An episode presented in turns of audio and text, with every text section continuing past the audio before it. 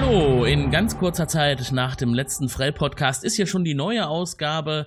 Hier ist der Tim und heute geht's um zauberhafte Inhalte und hier ist meine zauberhafte Mitcasterin. Hallo, liebe Mary. Hallo Tim, ich freue mich, endlich wieder dabei sein zu können. Ja, wir freuen uns alle sehr. Du warst ja doch eine ganze Weile weg jetzt. Was war los? Wir haben schon gesagt, der Grund war freudig. Der, der Grund war auf jeden Fall freudig, ähm, beziehungsweise im ersten Moment war er freudig und ein bisschen anstrengend. Ich habe mich viel übergeben müssen, äh, praktisch äh, ja drei Monate am Stück. Macht auch nicht jeder, aber ähm, das ist es wert, wenn man am Ende dann einen süßen kleinen Parasiten irgendwann ähm, in die Welt setzen darf. Dann hoffen wir mal, dass der anders aussehen wird als der kleine Parasit, der auf der Moja lebt und auf seinem Schwebethron hin und her fliegt. Ich gehe ganz stark davon aus, äh, also bislang sieht alles gut aus.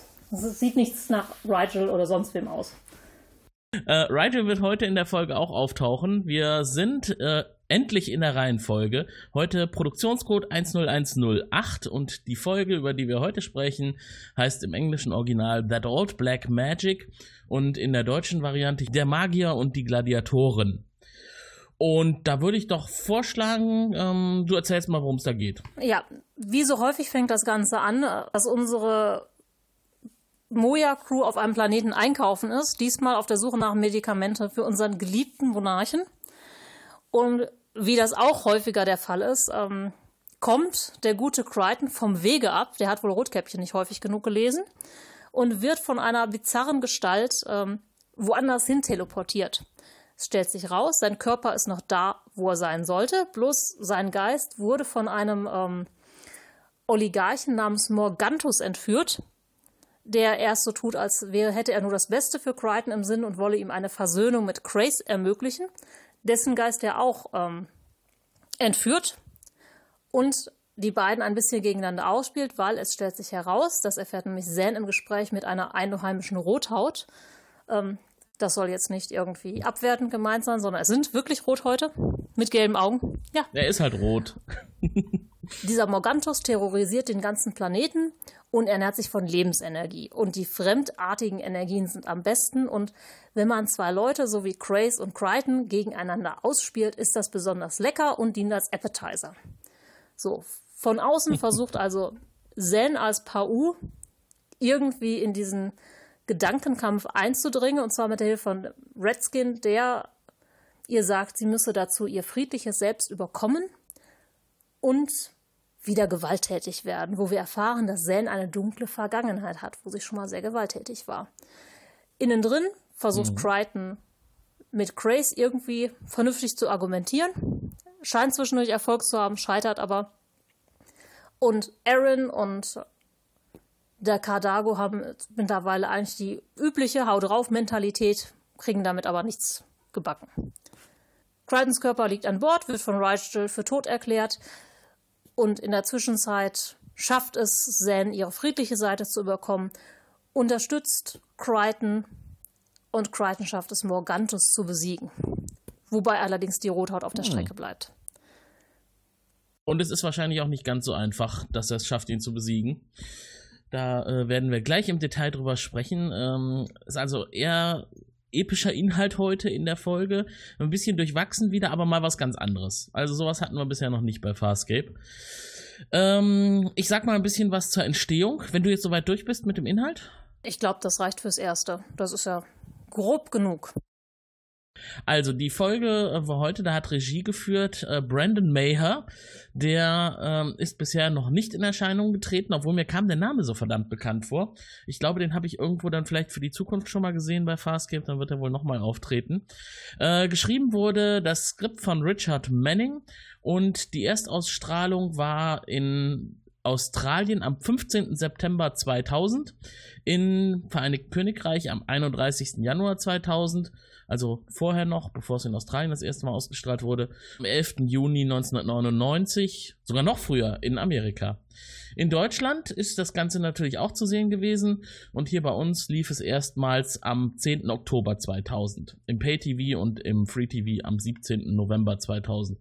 Damals waren die Ausstrahlungsreihenfolgen äh, noch relativ kurz hintereinander, also wenn es um im Pay-T V im Oktober war und dann einen Monat später schon im Free-T V, sowas haben wir heute gar nicht mehr, ne?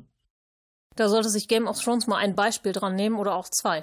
Genau, da kann es dann auch schon mal ein paar Jahre dauern, bis dann die Masse der Zuschauer in den Genuss kommt. Ich finde es ja viel schlimmer. Früher konnte man dann zum Start wenigstens die D V D-Box kaufen oder ein bisschen danach. Mittlerweile muss man ja zwei Jahre auf die D V D-Box warten. Das ist mhm. ähm, echt anstrengend. Und teilweise auch die Sprünge zwischen U S und hiesiger Veröffentlichung. Es wird einem einiges abverlangt, wenn man Fan von Serien ist. Da muss man auf jeden Fall sehr viel Geduld haben. Du hattest es ja eben schon gesagt, äh, unsere Crew ist mal wieder auf einem Planeten unterwegs und wir steigen direkt ein in diese Szene. Ähm, sie sind auf einem fremdartigen Markt unterwegs. Wir hatten ja schon mal gesagt, die kriegen es bei Farscape ja eigentlich in der Regel ganz gut hin, so außerirdische Planeten darzustellen. Äh, manchmal wird auch kurzerhand der ganze Wald blau eingefärbt. Heute ist das nicht erforderlich. Heute genügen ein paar Schleier, die über Hängelampen gehängt werden, an diversen Stellen verteilt und schon hast du ein außerirdisches Flair auf einem Markt. Naja, du könntest genauso gut in Marokko auf einem Markt, nur die ganzen Leute werden halt ein bisschen ja. verbrannt. Ähm, ich glaube, was hauptsächlich mhm. zum Flair beiträgt, ist dieser süße kleine Vogel, mit, also ein zweiköpfiger Vogel, der auch so ein bisschen an einen Babydrachen erinnert. Und ja. wo Aaron dann als ne, sich ein bisschen mit dem anfreundet direkt sagt, naja, der ist sehr wertvoll, je mehr Köpfe, desto wertvoller ähm, und jeden Kopf isst man mhm. dann. Und das Witzige ist ja, ja dass Crichton erstmal ganz angetan ist von dem Vogel und Aaron ihn dann aufklärt, der hier ist nicht speziell, der hat nur zwei Köpfe. Ja, und er ist halt auch davon, dann, dann sagt er, sollen wir den, willst du sowas Niedliches etwa kochen? Und sie, nein, nein, wir essen den roh. Also genau, sie schmecken das ist so eine ganz, hoch. ganz andere, ähm, ja, eine Art Umgang damit, wo man auch wieder merkt, Aaron ist halt Krieger, die sieht halt den praktischen Nutzen, mhm. während Crichton immer noch von allem total fasziniert ist, was er sieht und oh, ein zweiköpfiges Eichhörnchen, ähm, ja, total begeistert ja, genau. bei der Sache. Aber es, ist. Hat, es hat ja nur zwei Köpfe. Das finde ich halt auch so schön, dass das wieder Möglichkeiten eröffnet, ne? Wenn man dann darüber nachdenkt, okay, wenn auf dem Markt hier dieser Vogel nur zwei Köpfe hat, dann gibt es die ja wahrscheinlich mit noch viel, viel mehr Köpfen irgendwo anders. Und das, das sind so Optionen, die Farscape dann eröffnet. Das kann ja alles mal irgendwann nochmal auftauchen. Was ich persönlich sehr schön finde, diese Folge hat halt sehr, sehr viele Fantasy-Elemente und für mich ist dieser kleine Vogel eigentlich so das Erste, weil es wirklich an einen Babydrachen erinnert. Und gerade diese Anspielung mit, ja. es kann noch mehr Köpfe haben. Ich meine, da fallen einem direkt Drachen oder die Hydra oder ganz viele Sachen aus mhm. Fantasy und Mythologie ein. Und er ist auch niedlich, also äh, ist ja wahrscheinlich auch ein Muppet von, von der Henson Company und äh, ich äh, ein Puppet, kein Muppet, das, da müssen wir sauber unterscheiden. Und er hat so dieses äh, Rigel-mäßige äh, Glimmern auf dem Schnabel, ne? So dass man das Gefühl hat, das ist tatsächlich irgendwas Gewachsenes und nicht was Hergestelltes. Weil der ganze übrige Vogel ansonsten ja tatsächlich mehr was von einem Drachen hat als von einem Vogel. Aber der Schnabel gefiel ja, mir sehr gut. Der Schnabel ist ja schön und mir gefielen auch die Sounds, die er gemacht hat. Die wirken relativ realistisch. Ich nehme mal an, dass sie da auch verschiedene Tiersounds einfach zusammengemixt haben, um was zu kriegen, was zwar exotisch, mhm. aber doch realistisch klingt. Würde mich ja jetzt fast mal interessieren, ob er im Original anders geklungen hat als in der deutschen Synchronisation. Mhm. Das können wir jetzt leider schlecht vergleichen. Nee, ich habe, glaube ich, das Original gesehen und du die deutsche Fassung? Ja. ja. Das hilft uns aber nicht weiter. Ich wollte gerade sagen, das hilft. Vielleicht muss ich mir später nochmal die, die englische Fassung angucken. Aber ich tippe mal darauf, dass die sich nicht die Mühe gemacht haben, den anders zu ver- vertonen. Nee, ich glaube nicht, wobei du merkst den Unterschied halt dann immer im Deutschen eigentlich im Klang.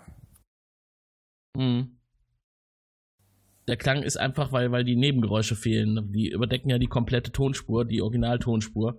Und dann hörst du halt nicht das Original gehen oder das Original flattern von Kleidung oder äh, irgendwelche anderen Originaltöne, sondern das, was die halt in Deutschland hier nachsynchronisieren im Studio. Genau, und du hast halt auch viel das lautere ähm, Soundeinstellungen im Amerikanischen. Mhm.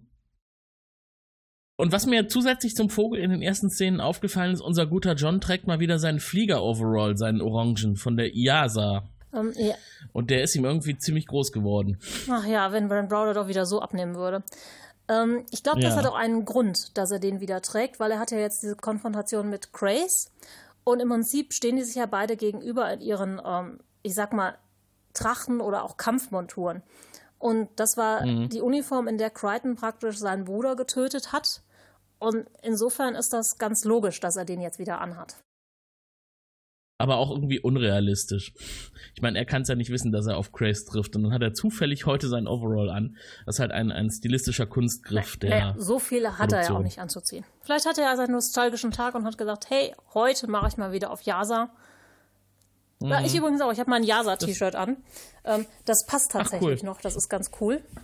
Ähm, dann gucken zwar alle Leute, also, was ist das für ein T-Shirt? Steht da Nase drauf? Nein. Eine taiwanesische Kopie, da sollte eigentlich Nase ja. draufstehen, haben sich wahrscheinlich vertippt. wer, wer auch heute äh, anders gekleidet ist als üblich, wir sehen zum ersten Mal Zan, die ja eine blaue Frau ist, mit einem grauen Schleier. Das ist so dieser etwas äh, dickere Stoff, der so ein bisschen wie, wie Leinen wirkt, nur durchsichtig, äh, organza-mäßig. Äh, ich finde das sehr cool, die Kombination von Grau und Blau bei Zan. Ähm, die Kombination Das sehen wir ja später noch häufiger. Finde ich auch cool, wobei das für mich jetzt, das ist ja nicht Organza, das ist ja ein etwas dickeres Material, das hat ja schon fast was Poncho-artiges. Also ja, es fällt wie ein Poncho, genau, aber es ist durchsichtig teilweise. Mann, ich habe nicht gut genug darauf geachtet, Mist. Mhm. Ich muss zugeben, ich sehe mir gerade parallel die äh, Captures an von der ah, Szene. Ah, okay. Und da, da sehe ich es natürlich nochmal gut. Das heißt, wenn wir irgendwas nochmal näher wissen wollen, dann kann ich da gleich nochmal ganz genau hinschauen. Ja. Und äh, Zan wirkt, als fühlt sie sich sehr wohl auf dem Markt. Sie muss zwar für den armen Rigel, der äh, krank ist und schnieft und ein Haufen Elend ist, auf der Moja irgendetwas besorgen, was ihm helfen könnte. Aber ich glaube, sie ist lange Zeit auch nicht mehr rausgekommen und äh, genießt das Marktleben. Und rot heute. Denn auf den trifft oh. sie dann. Also keinen Indianer. Ja, sie ist ja auch... Weißt du zufällig seinen Namen? Irgendwie wurde der Name nicht häufig erwähnt. Zumindest in der englischen ja, Fassung. Ja, ich habe ihn mir nachträglich eingetragen, weil er ist nur ganz am Ende mal genannt worden. Liko heißt er. Gut, dann können wir ihn ja jetzt auch korrekt benennen. Ähm, ja, im Prinzip geht da ja der Flirt von der ersten Minute los. Ähm, wobei ich jetzt auch ja. sagen muss, ähm, die Aliens auf diesem Planeten finde ich so ein bisschen einfallslos. Hm, Zan ist blau. Da, dann haben wir noch ähm, bei Star Trek die grünen Orioner. Ach, rot können wir mal nehmen, das ist noch frei. Hm. Dazu ein paar gelbe ja. Augen, passt. Genau, Augenfarben werden heute ja ohnehin auch an anderer Stelle nochmal verändert. Und grundsätzlich spielt diese Folge sehr stark mit Farben.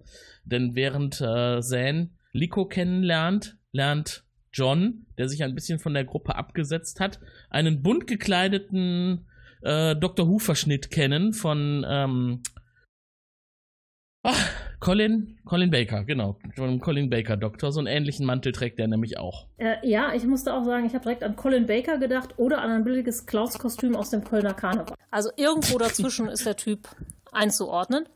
Ähm, was man in dieser Sequenz schon sieht, ähm, sie stehen da ja vor diesem Tor und das ist wirklich so ein Tor in einem Tor in einem Tor, was so ein bisschen auf die, mhm. ich sag mal, leichte Verschachtelung der Folge wohl hinweist.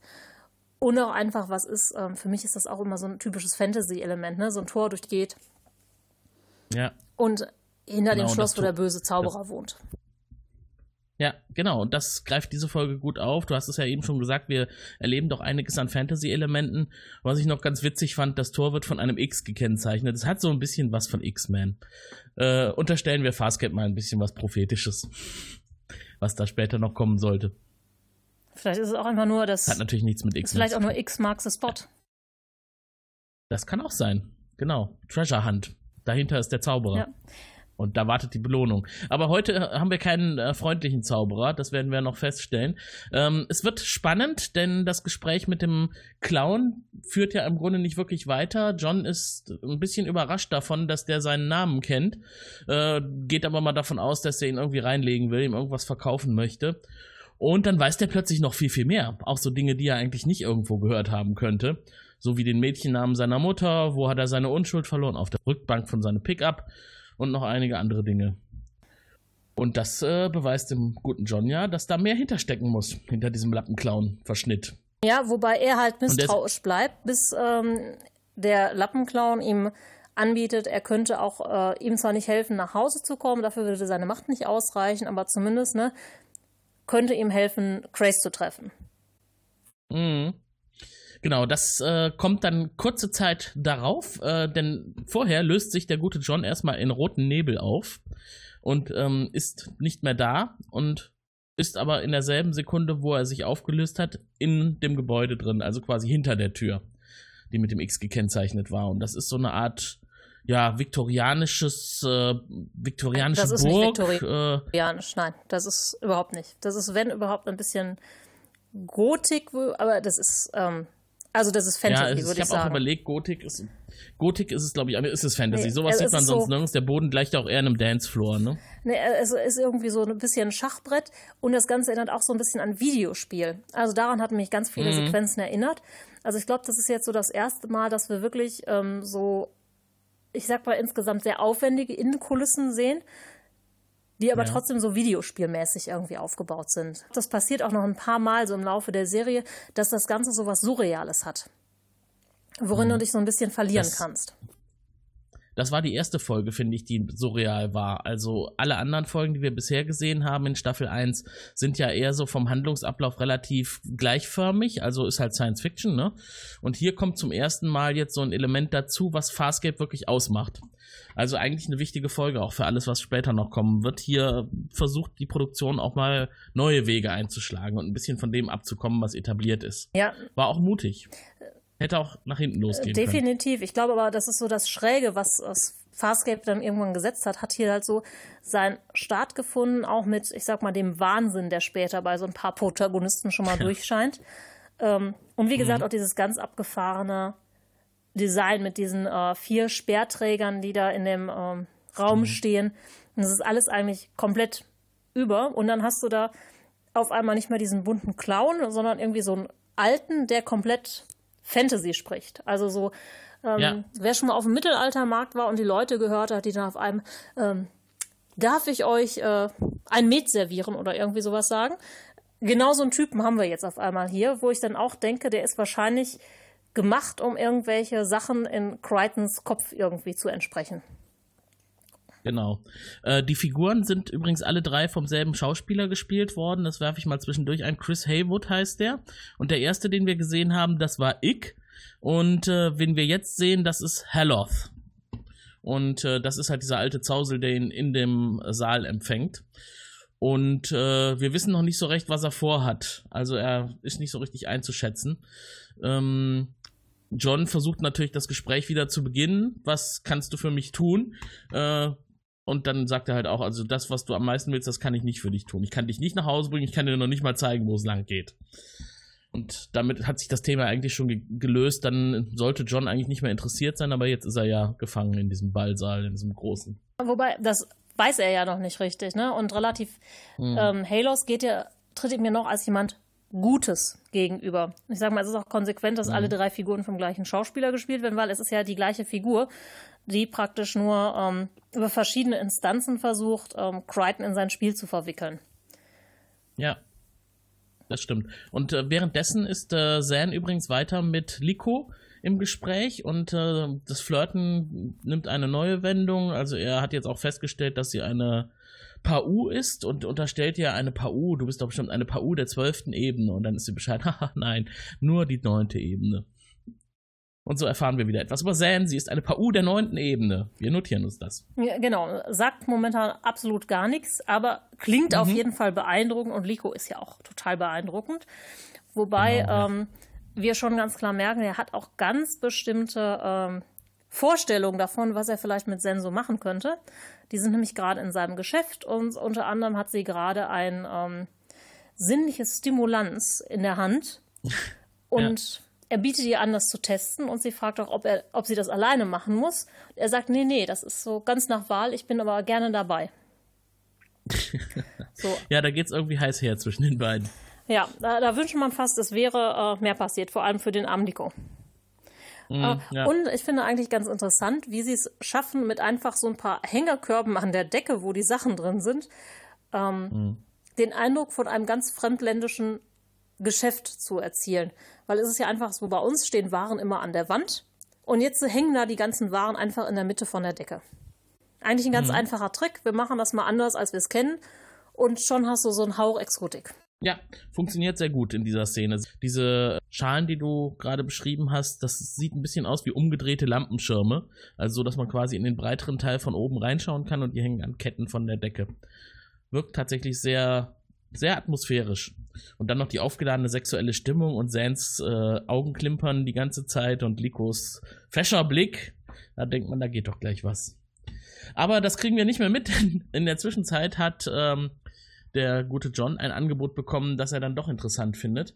Ähm, denn er erfährt, dass seine Vorgeschichte mit Grace und den Rachegelüsten, die Grace hegt, für ihn ein wichtiges Thema sind und dass er eigentlich nie die Gelegenheit hatte, das mal aufzuklären. Und dann folgt auch schon der Schnitt auf Grace Kampfkreuzer, wo wir sehen, was der gerade so erlebt. Wobei ich da und kurz vorher noch einwerfen muss, ich finde diese Perspektive, also das ist auch was, was die Folge so zum ersten Mal macht, ähm, abgefahrene Kameraperspektiven nutzen. Und in dem Zwiegespräch mit ähm, Crichton und dem Alten merkt man das halt ganz, ganz deutlich. Und zwar ähm, sieht man den Alten immer so relativ groß im Bild. Also ich weiß nicht, ob mhm. dir das aufgefallen ist. Das sind immer so ganz verzerrte Perspektiven, die da genutzt werden, wo man erst denkt, er ist irgendwie winzig klein und in der nächsten, er ist total groß, weil damit so zwei Perspektiven gespielt wird. Mhm, stimmt, jetzt wo du es sagst, äh, der Boden unterstützt das Ganze auch noch durch diesen drei D-Effekt, den die Bodenfliesen erzeugen.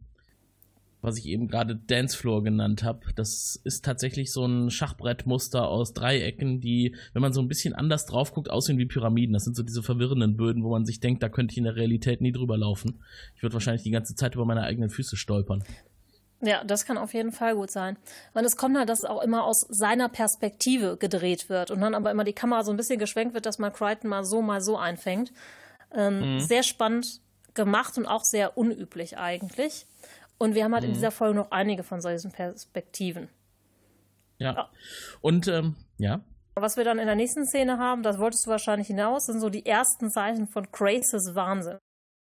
Ja, genau. Also dieser Schnitt auf den, auf das Peacekeeper-Kampfschiff, in dem Grace das Kommando führt. Ähm, da habe ich, als das geschah und dieser Kamera, dieser Szenewechsel erfolgte, mich an eine unserer letzten Folgenbesprechungen erinnert.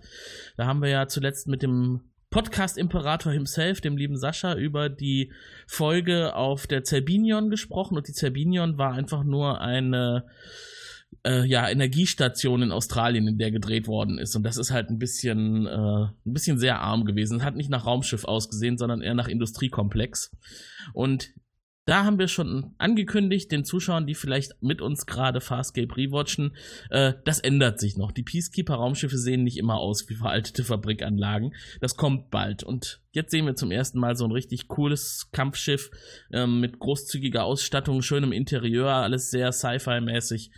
Und mittendrin halt der rachsüchtige Grace, der immer noch auf der Jagd nach Crichton ist. Genau. Und äh, seine, seine Stellvertreterin. Ja, die lustige Domina.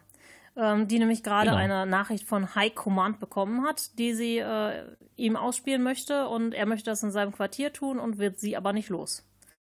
Ja, denn das muss man anscheinend gemeinsam öffnen, diese Nachricht. Genau, und äh, Grace will anscheinend nicht, dass man das... Äh, na, ich glaube, Grace hat schon eine Ahnung, worum es geht und er möchte eigentlich nicht, dass seine Crew davon erfährt. Ja, genau. Ähm, das lässt sich aller ta- allerdings tatsächlich nicht vermeiden. Es gibt da schon ein vorbereitetes Gerät in seinem Quartier. Da müssen also beide so ihre Finger reinstecken. Oben den Daumen auf eine Scanfläche und dann die ha- Hände nach vorne strecken. Und dann wird gleichzeitig gescannt, wie so eine Art Totmannschalter, ne, wo dann irgendwie zwei Dinge gleichzeitig gemacht werden müssen. Wird hier bestätigt, dass beide Personen, die berechtigt sind, die Nachricht zu sehen, anwesend sind. Und dann kommt was sehr Schönes, was die in der Folge gut hingekriegt haben, ein Hologramm von High Command. Und der Typ, der da zu sehen ist, sieht so ein bisschen aus wie eine Mischung aus Captain Hook und Hans Meiser. Das hast du sehr schön gesagt. Ich habe auch direkt gesagt, was ist das denn für ein Pirat? Ich weiß auch nicht, was die Augenklappe da jetzt sollte, aber vielleicht sollte er dadurch äh, tatsächlich so ein bisschen was äh, Ehrfurchtsgebietendes erhalten. Aber vor Captain Hook hat ja eigentlich auch nicht wirklich jemand Angst. Und vor Hans Meiser ja sowieso nicht. Obwohl vielleicht doch so ein bisschen. Ich wollte ähm, gerade sagen. Man weiß es nicht. Also wenn er das jetzt hier plötzlich könnte, stehen würde, dann vielleicht schon. Ja, genau. Okay, und die Nachricht, die sie, die sie erhalten, ähm, lautet, du verrückter äh, Kommandant, brich sofort deine Jagd nach dem Menschen ab und komm zurück und stell dich hier der Beurteilung deiner Aktivitäten. Das ist natürlich nicht das, was Grace jetzt hören wollte. Nee, und äh, druckst zwar so ein bisschen rum, macht das Ganze dann aus, fragt ihr häufig, ähm, ne, wer davon das noch gesehen hat. Mhm. Ähm, fragt auch, ob sie hinter ihm steht. Und äh, da mhm. ahnen wir schon, die gute Domina steht ein bisschen auf ihn. Ähm, ich nenne sie nur ja. Domina wegen dieser komischen Frisur. Ähm, und als nächstes, sobald sie raus ist, zerstört er den Chip. Und das ist eigentlich das Letzte, was er an Bord seines Schiffes tut, bevor er sich mhm. ähnlich wie Crichton zuvor in rotem Nebel auflöst. Genau. Und wir wissen dann natürlich schon, was das bewirken wird. Er taucht dann dort auf, wo sich auch Crichton aufhält. Und der ist natürlich relativ überrascht davon, denn bisher war er noch mit Harleth zusammen und der hat ihn ja schon vor die Tatsache gestellt, dass er weiß, worum es ihm geht, dass also Dinge ihn momentan beschäftigen, dass er von Grace gejagt wird und dass er sich aussprechen wollte. Und jetzt bekommt er die Gelegenheit. Und da taucht der gute Grace dann in der Nähe auf. Sehr praktisch. Genau, und ihm und? wird was ganz anderes versprochen als dem guten Crichton. Denn mhm. Halos erzählt ihm direkt so, ja, hör mal, ich habe auch was, was du haben möchtest. Und dann sieht Grace Crichton da rumlaufen. Ich dachte erst, oh, das ist aber ein cooler Auftritt von Crichton, aber nein, das scheint irgendwie entweder eine Spiegelung zu sein oder durch eine Wand, die äh, durch die Crichton nicht gucken kann, aber nur ähm, Grace. Ja. Ähm, das ist ein bisschen komisch gemacht, finde ich. Aber wie gesagt, mhm. wahrscheinlich wird es durch einen Spiegel gesehen sein oder irgendwas. Ja, also auf jeden Fall eine Möglichkeit zu schaffen, dass hier verhandelt werden kann, denn irgendwas möchte ja auch der alte Mann. Äh, macht das ganze Schauspiel da ja nicht einfach nur zur Unterhaltung, äh, es geht um etwas. Sonst hätte er sich, glaube ich, auch nicht in seinen Palast da so stark eingeschlossen, dass man da nicht so einfach reinkommt und er aussuchen kann, wen er da haben möchte. Äh, apropos, wen er da haben möchte, inzwischen suchen Dargo und Aaron John. Der ist ja schon eine ganze Weile weg und wenn der, wenn der verrückte Mensch äh, sich von der Gruppe absetzt, dann begibt er sich ja meistens in Schwierigkeiten. Und wir stellen fest, John hat sich gar nicht aufgelöst. Der ist noch da. Der liegt nämlich immer noch vor der Tür, ist aber ohnmächtig und lässt sich auch nicht mehr wecken. Was wir und vorher noch erfahren, ist, wie gut Dargos Nase ist, weil ja. er, schnüff, er schnüffelt praktisch Crichton und Aaron ist ganz erstaunt. Und Dargo meinte noch, er stinkt sogar noch mehr als du. Ja. Und Aaron ist ganz empört, weil sie sagt, ich habe überhaupt keinen Körpergeruch. Und das ist auch wieder so eine praktische Peacekeeper-Eigenschaft. Ich meine, was ist praktischer, als äh, keine stinkenden Schweißdrüsen zu haben, wenn man Kämpfer ist? Ja, das stimmt. Wobei, äh, ansonsten ist sie ja auch nicht so äh, heimlich. Wir wissen auch immer noch nicht, ob es auf, auf der Moja Duschen gibt. Oder haben wir schon mal eine Dusche auf der Moja gesehen? Ich kenne nur die am Nexus-Flüssigkeit. Ich glaube bislang nicht, ne? Brunnen, ne. Also, ist also für sie ganz praktisch. Für John könnte es mit der Zeit etwas schwieriger werden. Ähm, ja, sie finden ihn und äh, das, was sich dann als nächstes anbietet, ist natürlich Zane dazu zu holen, denn die beiden können ihn nicht wecken. Und ähm, in der Zwischenzeit sind wir wieder zurück in den Palast und jetzt zeigt der alte Mann endlich sein wahres Gesicht. Und jetzt verwandelt sich der Schauspieler zum dritten Mal in die dann finale Figur und das ist Maldis. Und Maldis ist äh, anscheinend ein, ja, aber wie würdest du denn bitte dieses Kostüm beschreiben? Mephisto. Mit den schnellen Schuhen. Mephisto. Mephisto. Das ist für mich okay. Ein ganz klarer Mephisto-Auftritt. Ähm, Wer Mephisto nicht kennt, sollte jetzt schnell zu seinem Faust, geschrieben von Wolfgang Goethe, ähm, greifen und das nochmal nachlesen. Ich wünsche vergnügliche Stunden. Ähm, also gerade mit der Halskrause, mit diesem Glatzkopf, er hat da, glaube ich, auch so einen Stab in der Hand und das erinnert mich vom gesamten Auftritt einfach an so eine teuflische Figur und ich meine, er ist ja auch der Versucher, der was ähm, verspricht. Und zwar allen beiden. Und, und sie gegeneinander ausspielt. Das hat ja was so Pakt mit dem Teufelmäßiges. Ja, und er wirkt dabei auch noch so ein bisschen wie eine Mischung aus Dämon und Vampir. Also jemand, der irgendetwas absaugen möchte. Man würde sich jetzt nicht wundern, wenn er spitze Eckzähne entblößen würde. Die Augenfarbe passt auf jeden Fall schon mal. Ja. Die ist ja eher weiß. War die nicht eher gelb? Oder gelb, weißlich-gelb, genau. Das kann, das ist auch passend. Ähm, er hat auf jeden Fall jetzt einen Rüschenkragen an, wirkt ähm, wie Mephisto und äh, Dracula in einer Person und erklärt jetzt, was Sache ist, äh, dass er die beiden hergeholt hat, um sie gegeneinander auszuspielen. Ähm, das erfahren wir allerdings erst einige Szenen später, denn jetzt sind wir, wir haben relativ viele Schnitte hin und her in dieser Folge, fällt mir gerade auf. Ne? Ja, definitiv. Ähm, das finde ich auch mhm. ganz gut, bringt ein bisschen Schwung in die ganze Sache. Ähm, ja, und wir haben halt vorher diese Szene, wo praktisch Zane mit Liko spricht und die schon sagt, also das ist praktisch bevor Maldis sich offenbart, sagt, oh, das ist Maldis, ganz, ganz schlecht. Mhm. Clico geht davon aus, dass John von, von Maldis gefangen wurde und ähm, erklärt, dass äh, das ein böser Zauberer ist, der anderen die Lebenskraft absaugt und dass schon vor Jahren der Planet unter seine Kontrolle geraten ist. Und jetzt erfahren wir es nämlich auch, warum er so gut mit Zähnen kann, denn er hat einen ähnlichen Background. Er war früher der Hohepriester dieses Volkes. Und er hat auch noch versucht, Maldis zu vertreiben. Das hat aber nicht funktioniert, denn die große Fähigkeit von Maldis ist, er kann Seelen aus den Körpern reißen. Und da ist er auch noch nicht mal unbedingt so ortsabhängig. Das kann er auch über weite Entfernungen hinweg. Und alle haben jetzt so große Angst vor ihm, dass sie ihn machen lassen. Sagen Sie im äh, Deutschen tatsächlich Seelen? Also das ist ja Seelen. Im Englischen ja. ist es halt eher Life Energy. Ja, ich habe auch Life Energy ein paar Mal notiert, das heißt, das sagen sie auch. Äh, Lico spricht aber von Seele. Er kann die Seele aus dem Körper reißen. Ach, vielleicht ist damit hier der, ähm, der Transfer gemeint, dass also der echte Körper irgendwo liegen bleibt und die Essenz des Seins irgendwo anders materialisiert. Ja, das macht auf jeden Fall Sinn. Und Aaron äh, hält das aber nicht davon ab, dass sie gegen ihn kämpfen will, ähm, auch wenn das anscheinend keine große Aussicht auf Erfolg haben wird. Aber Aaron glaubt auch nicht daran, dass er ein böser Zauberer ist. Nee, natürlich nicht. Also sie äh, braucht auf jeden Fall Waffen, um ähm, gegen ihn ankämpfen zu können und vor allem auch erstmal reinzukommen in das Schloss, denn die Tür lässt sich ja auch nicht öffnen, so ohne weiteres. Und was Lico halt auch sagt, der hat halt wirklich die Hälfte der Population getötet, also das ist schon ein wahnsinniger Massenmörder. Was wir leider nicht erfahren, ist eigentlich, was Maldis wirklich für eine Kreatur ist. Weil mhm. er scheint ja weder die Ra- der Rasse ähm, auf diesem Planeten anzugehören, noch sonst irgendwo. Der kommt einfach irgendwo aus dem Nichts, schwupp und dezimiert ganz viele Leute. Und äh, John ist immer noch ähm, bemüht herauszufinden, was es mit Maldis auf sich hat. Und er nennt ihn in einer Szene Laurence, Laurence Olivier. Ähm, also unterstellt ihm, dass er sich verhält wie Laurence Olivier und er versteht nicht, warum Maldis Spaß an diesen Spielchen hat. Das habe ich mal gegoogelt. Der einzige Laurence Olivier, den ich gefunden habe, das war ein Engländer. Und der hat von neunzehnhundertsieben bis neunzehnhundertneunundachtzig gelebt, ist also tot und war dreifacher Oscar-Preisträger. Den hat jetzt aber, nach dem, was ich rausgefunden habe, nicht unbedingt was Besonderes auf- ausgezeichnet, außer dass er in klassischen Theaterstücken zum Beispiel Othello gespielt hat. Ja. Also wieder so ein... Ja. ja, genau, das passt so von den Referenzen her auf jeden Fall, ähm, weil Maldis sich ja im Prinzip wie ein Theaterdarsteller gibt, der auch die Rollen wechselt mhm. und ähm, ziemlich viel, äh, ja, also Laurence Olivier war jemand, der sehr viel Wert auf Selbstdarstellung gelegt hat und wie gesagt, sehr viel Theater ja. gespielt hat und das macht ja Maldis auch. Wobei ja. ich sagen muss, bislang hat Crichton nicht so viel Bildung bewiesen, also eigentlich waren es mehr popkulturelle Referenzen, die er immer gebracht hat. Das ist ja jetzt mhm. schon für Fortgeschrittene. Mhm.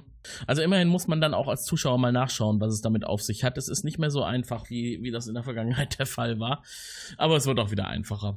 Die Folge hier ist einfach was Spezielles. Ja, und dann ähm, startet auch im Prinzip schon das Duell zwischen ähm, Crichton und Grace, beziehungsweise Grace mhm. geht mit einer Lanze, die ja einer dieser Statuen stibitzt, auf Crichton los, der währenddessen die ganze Zeit eigentlich versucht, ähm, mit ihm zu diskutieren und ihm zu erzählen, ja. hör mal, so war das gar nicht, mach mal halblang. Und aber er bleibt auch nicht da stehen und lässt sich angreifen, ne? Er flieht erstmal. Ja, ja, nee, nee, er, das ist so ein klassischer Kampf, wo der eine flüchtet und dabei aber redet. Und ja. ich finde, das ist jetzt durch, jetzt kommen nämlich auch so ganz viele hektische Schnitte und es wirkt tatsächlich ein bisschen surreal, weil die Kamera sich auch mal so ein bisschen mitschiebt und ähm, wirkt eigentlich sehr, sehr schön. Ja, und ich finde die Kulissen auch unglaublich gut geworden in dieser Folge. Also was die da aus dem Boden gestampft haben, dieses, dieses Schloss, dieser, dieses, dieser Sektor, in dem Maldis lebt, das kann man nicht greifen. Und da verschwinden so ein bisschen die Dimensionen ineinander. Weil das für mich halt wirklich voller Referenzen ist. Also wie gesagt, das mhm. ist so dieses Videospiel mit Geheimtüren, ähm, ist mhm. halt, sind halt klassische Fantasy-Elemente und gerade in dieser Szene, als Crichton sich halt versteckt und äh, dann Maldis auftaucht, da ist halt alles so in grün gehalten und für mich war da die erste, das erste, was mir in den Sinn kam, oh, das ist Wizard of Oz mäßig. Ne? Weil mhm. das ist natürlich auch so eine ähm, Scharlatan-Figur, die Leute eigentlich reinreitet und ganz mhm. viel Theater macht und Schauspiel. Oh, ich weiß gar nicht, ob Olivier sogar im Wizard von Oz mitgespielt hat. Gut möglich. Ähm, Habe ich aber nicht gesehen sein. Im Wikipedia-Eintrag. äh, auf jeden Fall diese Pose, die er einnimmt in seinem Labyrinth und sich da quasi hinstellt als der große Strippenzieher, die werde ich äh, verlinken im Beitrag oder werde das Bild benutzen. Das muss man einfach mal gesehen haben. Also schaut euch, wenn ihr uns über Podcatcher hört, vielleicht auch nochmal die Homepage an, wenn die Bilder nicht dargestellt werden im Episodenbeitrag. Da werden wir ein paar Bilder von der heutigen Folge ablegen. Die hat ja einiges zu bieten, diese bildgewaltige Folge. Ja, also und dann ist das vielleicht Mary. Bildgewaltig würde ich es jetzt noch nicht nennen, aber also man sieht schon, dass es Kulissen sind und es sind auch keine teuren Kulissen, aber es ist schon mehr, als wir bislang gesehen haben und es geht so in die richtige Richtung. Ich finde es auf jeden Fall sehr effektvoll. Ja, definitiv. Und wer das auch findet und uns mal seine Meinung kundtun möchte, der bekommt die Gelegenheit dazu. Hört mal gut zu. Der Frell-Podcast im Netz. Frell punkt e u. Dort könnt ihr über das Audio-Plugin Feedback hinterlassen oder ihr schreibt uns einfach eine Mail an kontakt at frell punkt e u oder ruft an unter null zwei zwei eins zwei acht drei drei sieben fünf null. Na dann mal los. Was hier bei uns ankommt, werden wir dann in der nächsten Folge gerne besprechen und eure Meinung äh, der großen Öffentlichkeit unserer Podcast-Hörer zugänglich machen. Eine Szene weiter, der betäubte John ist zurück auf die Moja gebracht worden und dort sieht er sich dann, oder er sieht sich nicht, weil er betäubt ist, aber wenn er wach wäre, würde er sich Rigel gegenüber sehen, der wirklich aussieht wie ein kleines, ein kleines glitschiges Häuflein Elend. So sieht er immer aus. Wo ja, ist der Unterschied äh, zu sonst? Und Rigel beschwert sich auch erstmal, dass man ihn überhaupt nicht beachtet, sondern sich hier um Crichton kümmert. Er ist unleidlich, aber wenigstens bekommt er dafür was. Er kriegt von Dargo diese eklige Salbe ins Gesicht geschmissen. Die er als nächstes die, äh, Crichton ins Gesicht rotzt. Ja, da nimmt er keine Rücksicht auf Verluste. Denn äh, wenn er jetzt schon allein gelassen wird auf der Moja und sich um John kümmern muss, äh, ja, dann kann er das Zeug auch überall in der Gegend rumspritzen. Hm. Ähm, die das habe ich jetzt nicht gehört, oder? Es kommt ja aus dem Gesicht. Also immer diese Unterstellungen. Die Szene ist nur recht kurz, aber wir ahnen schon, das kann nicht gut ausgehen mit den beiden auf der Moja. Wir sind äh, wieder zurück in trauter Zweisamkeit zwischen Zan und Liko. Und da geht es weiter. Sie wollen ja jetzt, oder sie beschließen, dass sie was tun müssen. Und ähm, Zan braucht auf jeden Fall mehr Informationen. Und da ist Liko derjenige, der ihr halt beibringen könnte, was sie tun muss. Und sie muss kämpfen. Und sie sagt, das geht nicht. Sie konnte das einst, also sie konnte töten und sie konnte verletzen und Schaden zuführen, aber so ist sie jetzt nicht mehr. Sie hat das überwunden. Da stellt sie sich also auf den Standpunkt, sie würde gerne, aber sie kann nicht. Denn sie ist ja jetzt eine Paulina Friedfertige. Ja, es geht also nicht nur darum, dass äh, er ihr das beibringt, sondern es geht darum, dass die beiden ihre Kräfte vereinigen und damit das auch wirklich funktioniert, muss Zen halt wieder gewaltbereit sein, weil in diesem geistigen Kampf muss sie bereit sein, dem, dem ähm, Mordus Schaden zuzufügen. Ja. Das ist im Prinzip so ein bisschen auch eine kleine ethisch-moralische Debatte, die sich jetzt dann auch über die nächsten Szenen hinwegzieht ähm, und die sich, glaube ich, in was ist das größere Böse ähm, mhm. dann im Prinzip ihren Höhepunkt findet. Mhm. Es ist wieder eine Charakterfolge eigentlich. Also wir erfahren jetzt relativ viel über Zan und wie sie sich verändert hat und wie sie vielleicht früher mal war. Auch jetzt die Szenen, die dann gleich kommen, nach der nächsten Szene mit Grace und, und John in dem Labyrinth, ähm, im Umgang mit dem Vogel, als Zan also auf den Vogel trifft und ähm, an ihm üben soll. Da finde ich ein paar Szenen sehr beeindruckend. Ja, wobei ich da direkt von Anfang sagen muss, warum soll sie denn die süßen Vögel quälen? Ja, um also halt zu zeigen, die dass haben, noch was in ihr ist, was verletzen ja, kann. Entschuldigung, aber da kann sie auch einen äh, Menschen quälen oder sonst irgendwas, aber nicht niedliche kleine Baby-Drachenvögelchen. Ja, das finde ich auch eigentlich unverantwortlich, aber sie finden ja auch eine Alternative, aber da kommen wir gleich zu. Ja. Wir sind ja jetzt erst nochmal äh, in einer eigentlich recht äh, wichtigen Schlüsselszene. Das ist übrigens auch eine der Szenen, die Lani Tupo, der Beiler Craze spielt, äh, in der ganzen Serie für seinen Charakter mit am wichtigsten fand, äh, bei der Charakterbildung, denn Maldis erklärt den beiden, die aufeinander getroffen sind, ich glaube an einer Feuerkreuzung sogar, ne? Und es ist das ja ist für diese Feuerkreuzung, beziehungsweise erst ist es nur Öl und dann wird es halt entzündet und das Feuer schlägt hoch, während Grace und Crichton ja. an zwei unterschiedlichen Punkten, also sich gegenüberstehen auf diesen ähm, ja. Brückenköpfen. Ja, genau. Und ähm, das nutzt äh, Maldis natürlich aus und äh, taucht ein in die Vergangenheit von Grace und dann erfahren wir, Grace und sein Bruder sind von ihrem Vater zu den Peacekeepers quasi abkommandiert worden, noch in relativ jungen Jahren, und das Letzte, was ihr gemeinsamer Vater ihnen sagte, beziehungsweise Grace sagte, pass auf deinen Bruder auf, du bist für deinen Bruder verantwortlich. Und die ganze Story rund um John Crichton und Grace basiert ja quasi darauf, dass Crichton unglücklicherweise Grace Bruder umgebracht hat, als er durch das Wurmloch kam. Ja. Ähm, für mich hörte sich das an, als hätten die Peacekeeper ähm, die beiden Brüder einfach abgeholt und der Vater hätte überhaupt keine Handhabe gehabt. Mhm. Ja, ja, das meine ich ja. Also abkommandiert, damit meinte ich auch fast entführt, ne? Oder ja, zumindest in jungen Jahren schon. Hättest, hätte der Vater die beiden äh, verkauft an das äh, Peacekeeper Corps, deshalb wollte ich ja, nee, mal. so. Ich denke, so war es nicht. Also es wirkt dann tatsächlich so, als hat er sich in sein Schicksal ergeben. Denn ich meine, was hätte er machen sollen? Wenn das Peacekeeper-Kommando kommt und nach Nachwuchs, äh, den Nachwuchs fordert, dann wird da, glaube ich, so ein normaler ja, äh, Sebastianer nicht wirklich was gegen tun können. Ähm, was an dieser Szene halt wichtig ist, im Prinzip war es der Moment äh, auch so der Entscheidung, bevor nämlich Maldis dazwischen kommt, hatte Crichton äh, Grace fast so weit, dass er ihm geglaubt hat. Mhm. So, aber in dem Moment, wo er halt sieht, nochmal, ähm, wie sein Bruder verbrennt, den Totenschädel, springt Grace über das Feuer auf Crichton zu, der auf die andere Seite springt, also so ein bisschen äh, wie zwei Zirkustiger. Mhm. Und das rasend ist, vor Zorn. Ja, und ich glaube, das ist so der Moment, ne, dieser Sprung durchs Feuer, wo Grace halt wirklich so diese Schwelle zum Wahnsinn überschreitet. Mhm. Genau, also ab dem Zeitpunkt ist für ihn der einzige Lebenszweck, John zu vernichten und nicht mehr nachzulassen, und auch sämtliche Rückrufe der Peacekeeper, um sich äh, zu verantworten für seine Taten, das ist jetzt für ihn Vergangenheit. Für ihn zählt jetzt nur noch der Weg nach vorne. Ähm, was ich ganz seltsam finde in dieser Szene ist Maldis. Der schreit ja ganz krass, ne? Also, ähm, das habe ich mir extra notiert, dass das total seltsam ist, weil es so nicht in den Kontext passt. Dieser, dieser irre Schrei. Kannst du dich daran noch erinnern, als du die Folge geguckt hast? Ja, aber der ist ja einfach auch irre. So. Vielleicht ist es auch ein bisschen Ekstase, weil in dem Moment er ja wirklich einen Hammer-Appetizer bekommt. Also mhm. das Ganze so ein bisschen kulminiert.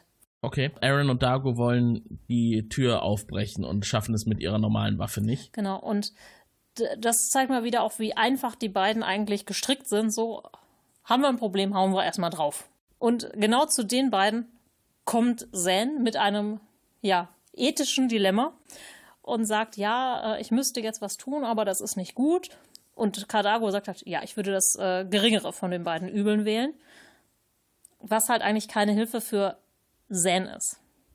Ja. Also, aber die beiden waren auch die schlechtesten Berater, die sie in diesem Punkt hätte wählen können. Mhm. Und insofern ergibt sie sich dann in ihr Schicksal und kehrt um, und wir wissen, dass sie sich dann ähm, bereit erklärt, wieder auf die Auf, den, auf die dunkle Seite der Macht eigentlich zu begeben, nicht wahr? Ich wusste, dass du das sagen wirst. Aber es, es trifft es ja ganz gut. Wenn sie den Pfad ins Licht verlässt und äh, ihre alten Dämonen wieder aufflammen lässt, dann ist das eigentlich der Weg in die Dunkelheit. Wobei wir Zane ja durchaus zutrauen, dass sie das in den Griff kriegt. Aber erstmal erstmal nicht. Erstmal muss sie das wieder durchlassen. Aaron und Dargo sagen, sie wollen Maldis töten mit Waffen. Und Zane sagt ihnen, ja, das könnt ihr aber nicht, denn er ist nicht mat- materiell. Das heißt, man kann ihn mit Waffen nicht töten, aber ich kann es. Genau, da hocken nämlich John und Grace im Dunkeln. Und zwar ähm, gegenüber an so einer Spalte, wo sie durchgucken können. Und ich glaube, Grace versucht auch irgendwie dadurch irgendwie Crichton zu erwischen. Mhm. Keiner kommt so an den anderen, aber sie können reden, und stellen mal wieder fest, dass John viel, viel, viel schlauer ist als seine ähm, Kompagnons oder auch der Rest der Welt es ihm so unterstellt. Der hat nämlich längst geschnallt, was mit Maldis abgeht, ohne dass es ihm jemand gesagt hat, und zwar, dass er stärker wird, wenn der Konflikt zwischen den beiden ja. angeheizt wird, und wenn sie sich halt freundlich diskutieren, schwächer. Ja. Und daraus ja. abgeleitet, er ist ein Energievampir. Und aber das interessiert Grace überhaupt nicht, und äh, er bricht dann sofort auf, um irgendwie um diese Wand zu kommen. Ich fand das übrigens ganz gut, diese Szene, wo sie beide unmittelbar voreinander standen, aber nicht aneinander rankamen. Grace hat ja tatsächlich versucht, da durchzulangen, aber da war, war relativ viel Abstand. Und als er dann losgerannt ist, um tatsächlich irgendwo einen Weg zu John zu finden, dann haben wir also gesehen, hinter ihm stand direkt Maldis. und hat äh, relativ besorgt in Johns Richtung geguckt. Wobei besorgt hat er nicht gewirkt, aber nee, zumindest äh, hat er jetzt eigentlich erkannt. Interessiert, genau. Sagt er ja auch im nächsten Moment und äh, zeigt Respekt, dass John erkannt hat, dass er halt dieser Lebenskraftvampir ist. Genau, im Englischen sagt er dann, übersetzt im Prinzip so, du bist gar nicht so dumm, wie ich dachte. Ja. Ähm, ich weiß nicht, wie er es im Deutschen formuliert, aber ich finde diese Szene halt auch wirklich sehr, sehr schön, diese Gegenüberstellung im Dunkeln der beiden. Mit diesen hm. halben Profilen, die praktisch nur da durchgequetscht sind und sich anstachen. Ja, fand ich auch sehr gut. Und dann auch dieser Vergleich, dass das, was die beiden jetzt tun, weil John fragt ihn ja auch, und was soll das jetzt und warum bringst du es nicht einfach zu Ende? Das, was die beiden tun, nämlich diesen Konflikt schüren, das ist für Maldis so eine Art Appetitanreger. Denn er braucht das Ganze ja, um zu überleben, quasi wie Nahrung. Und äh, der Tod ist dann später das, was die Essenz quasi ist, um ihn zu sättigen, aber der Konflikt, der bis dahin erzeugt wird, das, äh, ja, das lässt halt die Verdauungssäfte quasi fließen. Und deswegen äh, unterstützt er das auch. Damit es dazu nicht kommt, haben sich jetzt Lico und Zan erneut zusammengetan. Diesmal nicht, um Vögel zu quälen, sondern ein viel besseres Beispiel, der es auch meiner Meinung nach manchmal einfach verdient hat, den guten Rigel. Und ist auch viel anstrengender, weil der ist ja weiter weg, ist zum Testen viel besser. Aber und? Es war ja Zufall, denn er meldet sich gerade per Kommunikator, als äh, ähm, Zan eigentlich doch es mit dem Vogel probieren wollte, aber dann kommt Rigel dazwischen und das ist ein viel besseres Ziel. Ich, mich hat das sehr erleichtert, mir taten die Vögelchen so leid. Und Rigel tut dir nicht leid? Nein, Rigel tut mir überhaupt mhm. nicht leid. Hat er nicht gerade in dem Moment versucht, die äh, Schuhe... Ah nee, das macht er später, ne? Ja. Aber er hat sie ganz übel beleidigt und beschimpft, Zan. Ja, und ich glaube, das hat dann bei ihr den, Aus, äh, den äh, Anstoß gegeben. Rigel ist einfach ein egozentrischer, selbstsüchtiger, kleiner Grottenolm. Ja, ist er. Und deswegen lieben wir ihn doch so sehr. Ja, manchmal auch weniger. Also das hat er auf jeden Fall ein bisschen verdient. Also wenn es irgendwie kleine, niedliche, zweiköpfige Vögel gibt, dann sind wir eher auf der Seite der zweiköpfigen Vögel. Und wenn es die nicht gibt, dann sind wir eher auf der Seite von Rigel, der ja auch Gefühle hat, wie wir wissen. So, ja, und das heißt, in dem Moment beschließen sie dann, wenn der Typ jetzt hier so rumkeift, dann suchen wir uns mal ein neues Ziel und äh, dann konzentrieren sie sich gemeinsam auf Rigel und fügen ihm Schmerzen zu. Und da, jetzt gibt's zu, das ist doch schon relativ grenzwertig, oder? Wie er dann leiden muss. Ich, ich finde, im Gegensatz zu den Vögeln, das war wirklich grenzwertig, aber Rigel hat es einfach manchmal verdient, auch wenn wir betrachten, was dann in der Folge, hm. im Folgedingsbums noch passiert. Und Zan äh, gibt es ja auch zu danach, dass sie es genossen hat. Und da denkt man auch, wenn man jetzt an die letzten Folgen zurückdenkt, so oft wie Rigel schon genervt und gestört hat, äh, dass jetzt Zan mal die Gelegenheit nutzt, ihm das zurückzugeben, was sie als Pau ja niemals hätte machen können, sondern jetzt erst hier als Kampf-Pau. Ähm, das ist für sie dann auch mal eine Möglichkeit, ein Ventil zu öffnen, was sie sonst nicht benutzt. Wir sind wieder auf dem Kommandoschiff und da sehen wir, dass Grace auch betäubt ist. Das haben wir uns ja schon gedacht. Wir waren aber nicht mehr dort auf dem Schiff, bis seit er transportiert worden ist, seine Seele bei Maldis gelandet ist und er wird also von seinen Untergebenen und dem Arzt und der Stellvertreterin untersucht und man versucht ihn zu wecken, es funktioniert aber nicht. Wie auch bei, de, bei John. Und man versucht jetzt also hier die Rebellion zu starten und die Gelegenheit zu nutzen, dass er betäubt ist, aber ähm, seine Stellvertreterin stärkt ihm wieder den Rücken. Ich sollte vielleicht mal rausfinden, wie die gute Dame heißt, dann muss ich sie nicht immer Stellvertreterin nennen. Nennen Sie äh, auch Domina. Und es lohnt sich ja auch eigentlich gar nicht mehr, sich den Namen zu merken. Das wäre mir schon fast rausgerutscht. Immer, du hast recht, es lohnt sich eigentlich nicht mehr. Dann nennen wir sie die Domina. Ähm, momentan quicklebendig und auf Grace Seite. Und er bleibt weiter betäubt auf seinem Schiff liegen, während es auf dem Planeten weitergeht mit Maldis. Erst Moment äh, Cardago und Aaron, die gerade versuchen, das Tor in die Luft zu sprengen. Ne, Gewalt ist halt doch immer eine Lösung. Und in dem Moment eingefroren werden, wo wir also auch sehen, Maldis hat schon ähm, auch Macht über das Körperliche, nicht nur über den Geist. Das fand ich nämlich recht witzig, diese Szene, weil Aaron hat ja die Entscheidung getroffen, okay, wir können die Tür nicht aufschießen, aber wir können sie vielleicht mit äh, einer zur Explosion gebrachten Impulswaffe in die Luft jagen. Und dann kommt halt der Schnitt auf Maldis und man sieht halt, wie er so zur Seite guckt und dann sagt, ja, vielleicht wird das funktionieren. So, also man merkt dann, er hat die ganze Zeit bei dem Gespräch zugehört, ohne dabei zu sein und äh, zieht dann also direkt Konsequenzen und nimmt Einfluss auf die Materie und stößt Aaron die Impulswaffe aus der Hand und lässt sie einfrieren und dann Aaron und Dago direkt mit. Ja, und dann merkt und dann man auf jeden Fall, abgewendet. Der kann multitasken, da kann sich jeder mal ein Beispiel dran nehmen. Ja, genau, was Woran, der noch alles im Blick hat. Woran sich keiner ein Beispiel nehmen sollte, ist ähm, der gute Grace, weil er und äh, Crichton laufen mittlerweile um ein ganz komisches Metallgestänge herum, was so aussieht wie ähm, ja, billige Windspiele, die man aus Eisstäbchen selber gemacht hat und draußen auf der Terrasse hängt. Ja. Eben ganz groß. Mhm. Und äh, Crichton schlägt halt vor, ähm, dass sie vielleicht einen Pakt machen sollen und ähm, zumindest um wieder rauszukommen. Und Grace gibt einen Eid als Peacekeeper, aber mhm. da sieht man zwei Sekunden später, der ist überhaupt nichts wert, weil da versucht mhm. er schon wieder Crichton zu töten. Zeigt ja. aber wahrscheinlich auch, dass ihm das wirklich nichts mehr wert ist, dieses Peacekeeper-Sein, dass er sich davon verabschiedet hat und jetzt einfach ähm, nur noch den Inhalt seines Lebens hat, Crichton zu töten. Und das möchte ja Maldis eigentlich auch ganz gerne, aber eigentlich ist ihm egal, wer getötet wird. Er hat ja auch schon gesagt, einer von euch wird auf das Schiff zurückkehren, aber einer wird auch tot sein. Oder, oder einer nicht, hat er, glaube ich, so gesagt. Und ähm, er sagt auch John gegenüber, jetzt bringt es langsam mal zum Ende hier. Einer wird sterben und wenn du es nicht bist, dann, oder wenn, wenn es der andere nicht ist, dann wirst du es sein, wenn du nichts tust. Dadurch facht er das Ganze nochmal ein bisschen an und man merkt schon, er will das jetzt gerne zum Ende bringen. Wir sind dann ja, aber... Zu- aber er nimmt auch immer mehr vampirische Züge an und im Verhalten auch. Ja, genau. genau. Er, er wittert ja jetzt das Blut. Ich glaube, dann sind die Verdauungssäfte jetzt wirklich genug geflossen. Und jetzt hat er Appetit auf das Hauptgericht. Genau. Und genau, jetzt kommt nämlich die Szene, auf die ich mich die ganze Zeit schon, naja, gefreut nicht, aber so eine typische Rigel-Szene halt. Mhm.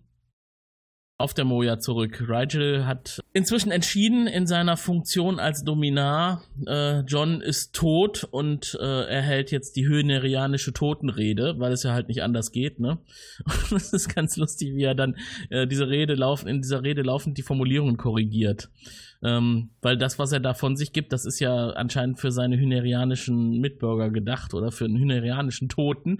Äh, aber wenn es dann zum Beispiel darum geht, mögest du in das gelobte Land eingehen, ja, aber in dein eigenes gelobtes Land, nicht in das für Hünerianer.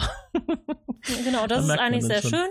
Und ja. gut schließt er auch einfach ab mit, und damit gehören jetzt all deine Besitztümer mir. Und dann fängt er an, seinen Stiefel vom, Schuh zu, vom Fuß zu zerren, wo ich mich auch frage, was möchte Rigel mit diesem Stiefel machen? Sich auf den Kopf setzen? Das habe ich mich auch gefragt. Also ich wäre Sachen an Rigels haben. Stelle, glaube ich, zuerst in Johns Quartier marschiert und hätte mir da die interessanten Sachen geholt. Aber ein Stiefel, das ist, gut, das ist halt ein sehr amerikanisches, oder eigentlich so ein, so ein Bild aus dem, aus grundsätzlich Krieger, Kriegszeiten, dass äh, verstorbenen Kriegern immer zuerst die Stiefel und Schuhe geklaut werden. Aber vielleicht das sind auch Leute, die Füße abfangen. haben und laufen. Ja, ich meine, Rigel hat auch Füße, ne? Ja, aber Watschelfüße. Das ist, als würde eine Ente deine Schuhe klauen. Wenn es der Ente Spaß macht, vielleicht hat sie dafür andere Verwendung. Vorsicht, wenn du nächstens durch den Stadtpark gehst. Ja, ich äh, muss wirklich aufpassen. Muss auf jeden Fall die Enten im Auge behalten. äh, aber ich glaube, er kriegt den Stiefel eh nicht ab. Der sitzt zu fest. Und der hat ja tatsächlich nur kleine Stummelärmchen und nicht wirklich Kraft daran zu ziehen. Und außerdem ist John ja gar nicht tot. Denn äh, er ist äh, auf dem Planeten immer noch gefangen. Und Zan und Liko beschließen jetzt hier mal die Initiative zu ergreifen. Und die sind anscheinend vereint. Relativ stark, zumindest... Ähm, sieht es relativ spektakulär aus, wie es dann losgeht. Zan und Liko legen mit Berührungszaubern los, dass also der eine die Hand auf die Brust des anderen legt und dann verdreht Zan die Augen nach innen, also die klappen so nach innen hoch. Ich glaube, das haben wir auch schon mal gesehen, als sie äh, übermenschliche Kräfte auf der Moja benutzt hat, um ein Ventil zu schließen. Und geht in diesen transformatorischen Zustand, in dem sie ihre Kraft mit der von Liko zusammenfließen lässt. Ist auch genau. höchste Zeit, würde ich mal sagen, ne?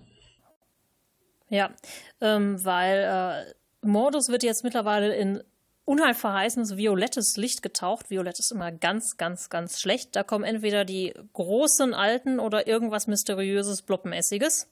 Mhm. Ähm, und im Prinzip John und Grace können auch nicht mehr so richtig und sind re- dabei, sich gegenseitig umzubringen. Und John hat eine ausgekugelte Schulter. Ja, und renkt die sich wieder ein. Und das Schöne ist ja, dass Maldis dazu direkt eine Geschichte parat hat. Ach, wie ja. damals, als du diesen Motorradunfall hattest. Erinnerst du dich? Ja, ja. das, das finde ich übrigens an Maldis so ein bisschen, also eigentlich mit das Gruseligste, dass er so starke Macht über die Gedanken und die Gefühle seiner, seiner Gegner hat.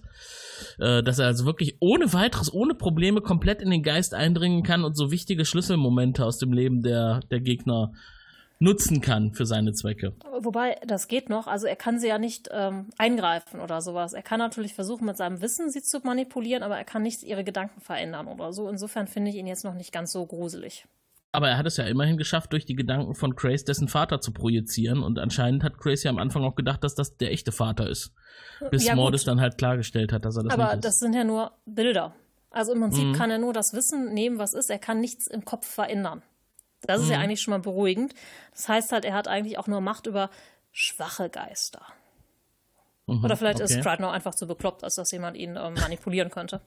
Ja, auf jeden Fall hat John jetzt ziemlich die Schnauze voll und das sagt der Maldis auch und äh, will jetzt einfach Schluss machen und geht jetzt nochmal auf die finale Jagd nach Grace. Also so ein bisschen äh, hat das jetzt auch bei John anscheinend Klick gemacht, dass er irgendwas machen muss, was jetzt zu einer dauerhaften Befriedung der Situation führt. Oder halt ein Ende mit Schrecken, was ja dann besser ist als ein Schrecken ohne Ende, weil er ist sich ja auch wirklich unsicher, ob er überhaupt gerettet werden kann aus dieser ganzen Situation. Also muss er vielleicht selber die Initiative ergreifen. Genau, im Gegensatz zu uns weiß er ja nicht, dass da draußen praktisch die Rettung auf dem Weg ist. Genau. Ähm, das Blöde ist allerdings, dass selbst als Crichton im Kampf die Oberhand gewinnt, das nicht zu seiner Freiheit führt, sondern dass Grace praktisch ja. verschwindet und wieder an Bord seines Schiffes landet. Ja. Das hat er sich so auch nicht gedacht. Einer wird zurückkehren, aber John ist es demnach nicht. Er ist dann mit Maldis alleine und äh, ist natürlich erstmal stinksauer, aber er kann Maldis nichts anhaben, denn der verschwindet immer, wenn man auf ihn einstößt und äh, demnach ist John nicht in der Lage, die Situation zu seinem Gunsten zu beenden. Ja, Zen erscheint hinter Maldis, als praktisch alles verloren scheint und ja, schwächt ihn. Also im Prinzip kann sie ihn auch nicht töten. Aber sie kann im Prinzip sein Schutzschild mhm. deaktivieren. Also so habe ich das auf jeden Fall verstanden. Greift ihn an und dann braucht es nur noch einen gezielten Kinnhaken von John und ja. der gute Maldis ist Geschichte. Das ging noch dann relativ zügig. Also die Folge nimmt dann ein sehr schnelles Ende, was die Handlung betrifft. Äh, diese Effekte, die Zan anwendet, um Maldis zurück in die Realität zu zwingen, also so, dass er angreifbar ist, fand ich sehr gut umgesetzt für die Zeit damals, um die zweitausender Jahre herum. Ähm, und auch dieser Vergleich der, der Farben an der Stelle. Maldis entzieht John die Lebensenergie in Rot und die Angriffszauber bzw. die Schwächungszauber von Zan sind in Blau. Da haben wir es wieder, ne? Das äh, Farben, die Farbengegenüberstellung in dieser Folge, Rot und Blau. Immer wieder. Ja, das sind ja auch ganz klassische ähm, filmische Mittel, gerade in diesem Bereich. Mhm. Also ja. Grau ist ja schon immer. Du kannst auch sagen, dass zum Beispiel Blau ist alle für alles Transzendente oder auch für Träume oder für diese Übergänge, also im Prinzip für das Geistige auch. Mhm. Und Rot natürlich für das, entweder für das Leben oder für den Angriff. Das Energetische. Mhm. Ja. Ja. Genau. Ähm, was mich wirklich interessieren würde, ist, warum ähm, Maldis sich dann John ausgesucht hat letztendlich. Ob mhm. es letztendlich der Wahnsinnigere war oder der Kräftigere war. Also es ist vielleicht auch der Interessantere, weil er ähm, na, aus dem Grace äh, hat er ja auch noch nicht aufgegeben. Er hat ja auch schon gesagt, dass er an Grace eigentlich jetzt hauptsächlich an dessen Schiff interessiert ist.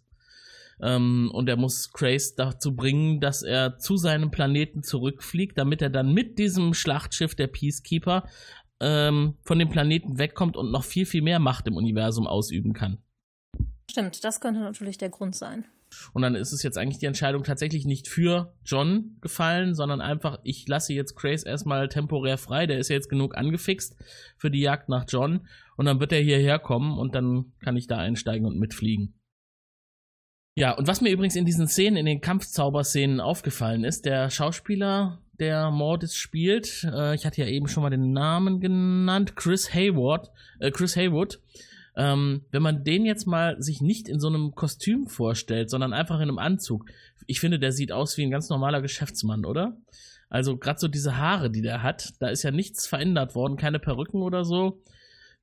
Der hat eigentlich nichts wirklich Außergewöhnliches oder Fantasy-mäßiges. Das ist halt einfach ein normaler Typ, an dem man nicht groß was verändert hat. Kontaktlinsen und ich meine, nimm einen normalen Fantasy-Laper, das sind ganz normale Typen wie du und ich, die sich einen Umhang umgeworfen und vielleicht noch farbige mhm. Kontaktlinsen drin ge- reingepackt haben. Und auch jemand, ne, also mich kannst du auch in einem Anzug stecken, dann sehe ich ganz, ganz anders aus. Also ja. Du kannst also mit Aussehen und einem Kostüm wahnsinnig viel einfach machen. Mhm.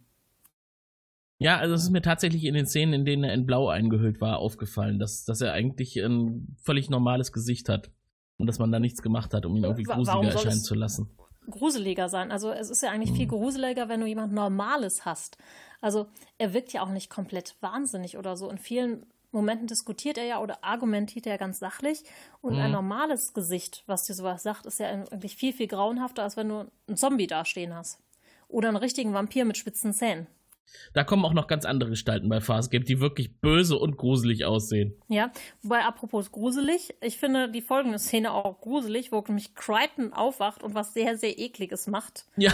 Und zwar den, ähm, okay, er ist natürlich jetzt dankbar, dass er wieder in seinem Körper ist und überhaupt alles gut mhm. ist, aber als erstes knutscht er Rigel, der das auch gar nicht toll findet, und ich, ich habe echt gedacht so, und jetzt steckt er sich wahrscheinlich mit diesem hynerianischen Schnupfen an mhm. und rotzt selber die nächste Woche rum auf dem Schiff. Ja, hätte gut passieren können. Also er wirkt relativ verwirrt, als er da aus seiner Trance aufwacht. Und anders kann ich mir das auch nicht erklären, dass er es mit Sparky hier so innig in Dankbarkeit vereint ist. Es wirkt also etwas sehr übertrieben, diese Szene.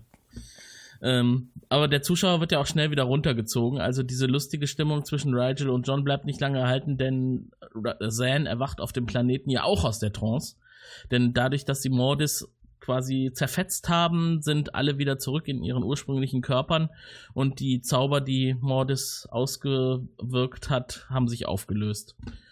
Und leider hat sich der hohe Priester Liko auch verabschiedet, denn er ist kurz vor seinem Tode, nachdem er seine gesamte Energie mit... Das ist übrigens eine interessante Frage, nachdem er seine gesamte Energie mit Zan für diesen Kampf geteilt hat, oder ist Zan jetzt stärker dadurch, dass sie seine Kraft bekommen hat, von der sie dann auch weiterzehren kann? Hm, nee, ich hätte jetzt gesagt, dass sie praktisch seine Kraft mit kanalisiert hat und wahrscheinlich in den ähm, guten Mordus geschossen hat.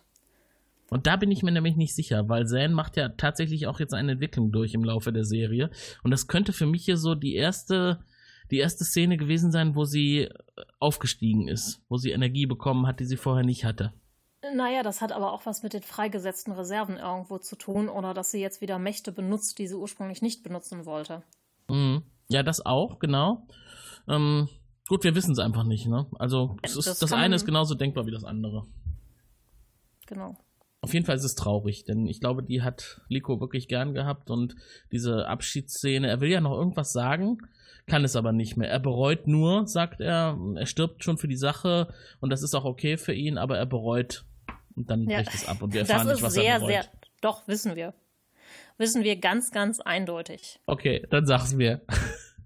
Er bereut nur, dass Zan und er nicht das Produkt getestet haben, mit dem man die Sinne erweitert hat. Richtig. Das haben wir ja gar nicht gesehen. Ja, verdammt. Das ist auch nicht passiert. Ja. Das ist das, was er bereut. Das ist, ah. äh, finde ich, sehr, sehr klar impliziert. Okay. In seinen Worten und seiner Gestik und überhaupt. Und man sieht ja, dass die beiden sich eigentlich sehr, sehr nahe gekommen sind. Wobei ja. ich die Szene so ein bisschen, so einen Hauch übertrieben finde. Wobei generell lebt natürlich Farscape gerade von Übertreibungen und auch von dieser Abwechslung von Witz und Schmerz. Und gerade was so auf intellektueller und geistiger Ebene passiert, das ist bei Zan halt schon immer was, was Auswirkungen hat. Und deswegen wird das vielleicht auch in die Länge gezogen, was ich eben sagte, dass das hier mal wieder eine Charakterstudie ist und diesmal halt auch stark auf Zan bezogen. Ähm, nutzen sie es aus, um die Person, den Charakter von Zan noch weiter zu vertiefen. Dieser Verlust, ja. dieser Schmerz, den sie erfahren hat, die, das Eintauchen in ihre dunkle Vergangenheit und dann der Kampf, wieder zurückzukehren zu der guten Pau, das ist, geht ja alles auch nicht spurlos an ihr vorüber.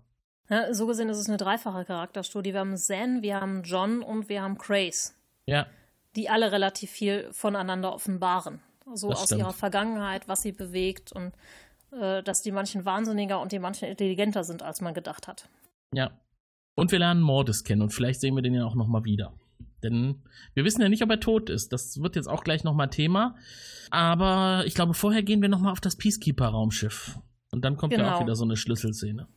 Richtig, und zwar ähm, wacht Grace praktisch wieder auf. Die Domina ist total happy, dass er wieder da ist. Und ähm, er unterhält sich dann unter vier Augen praktisch mit ihr.